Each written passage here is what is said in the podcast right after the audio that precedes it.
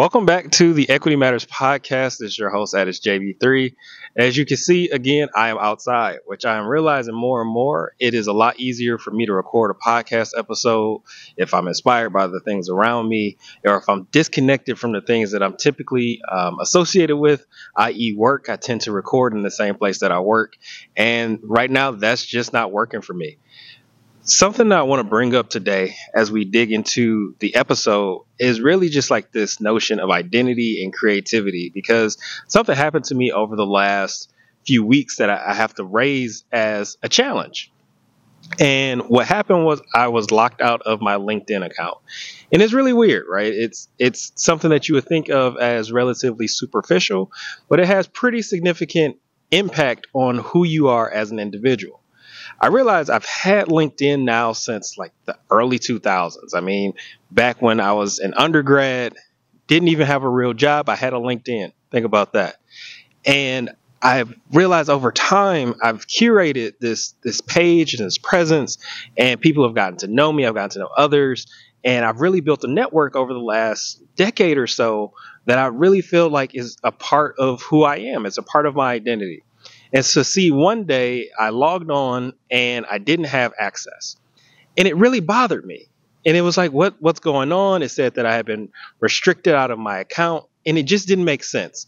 And I started to dig around. I started to look at other places. I was on Reddit. I was on Twitter. I'm like, has anybody else experienced this this weird outcome with LinkedIn? Because it was something that I could not predict and I didn't expect. Fast forward they start to allow you to verify your identity. I'm frustrated. I'm like, what the hell do I have to I verify my identity for when I'm clearly the person who's on the account? There's actually a one-to-one matchup of my Google email account picture and the picture that was on my LinkedIn page.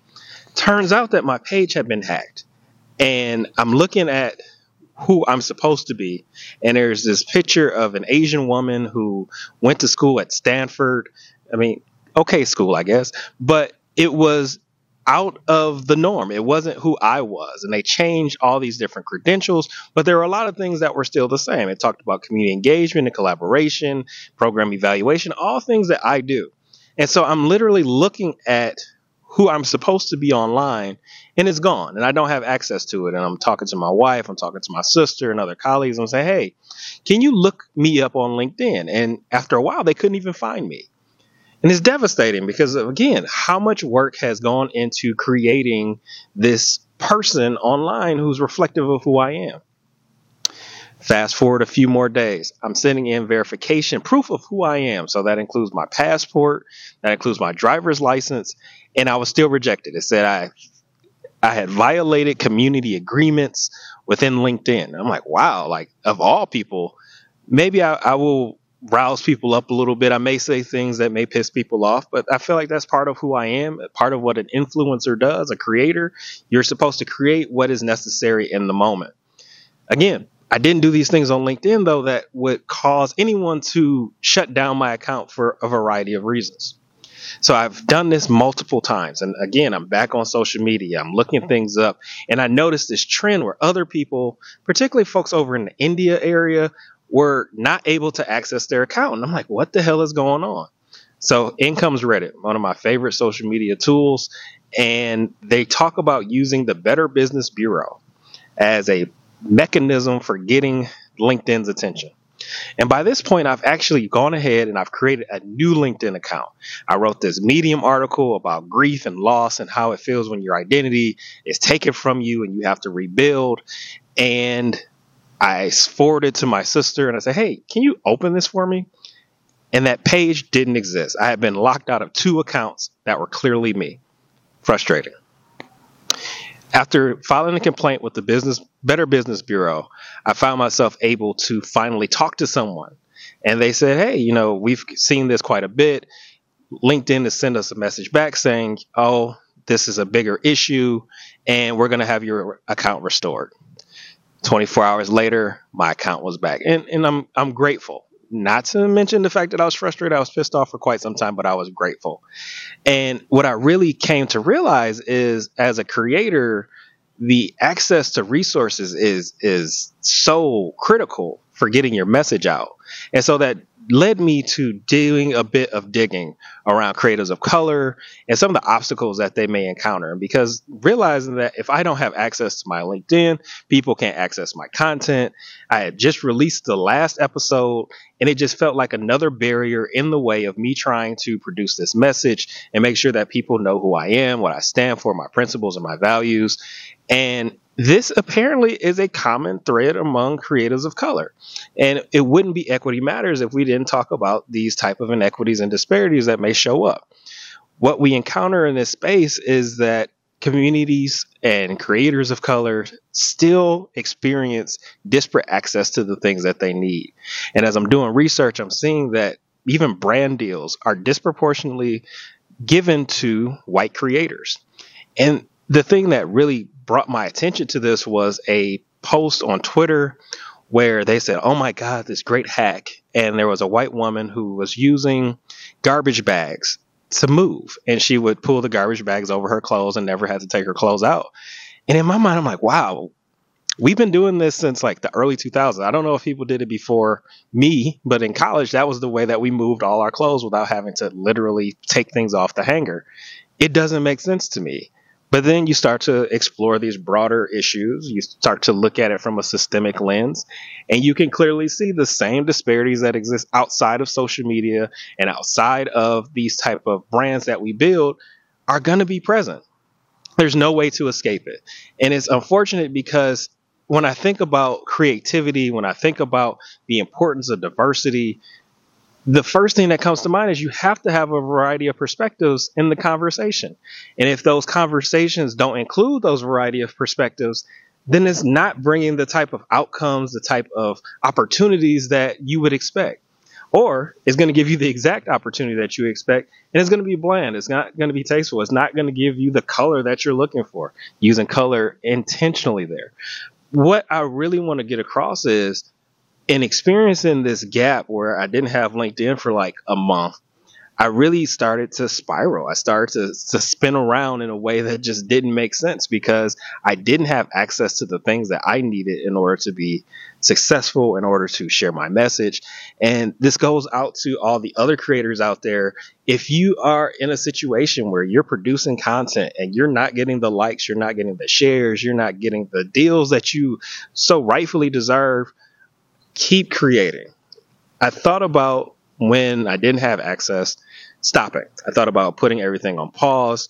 And I'm like, damn, I just got back. I just started recording again and it felt good. It felt like something that I missed.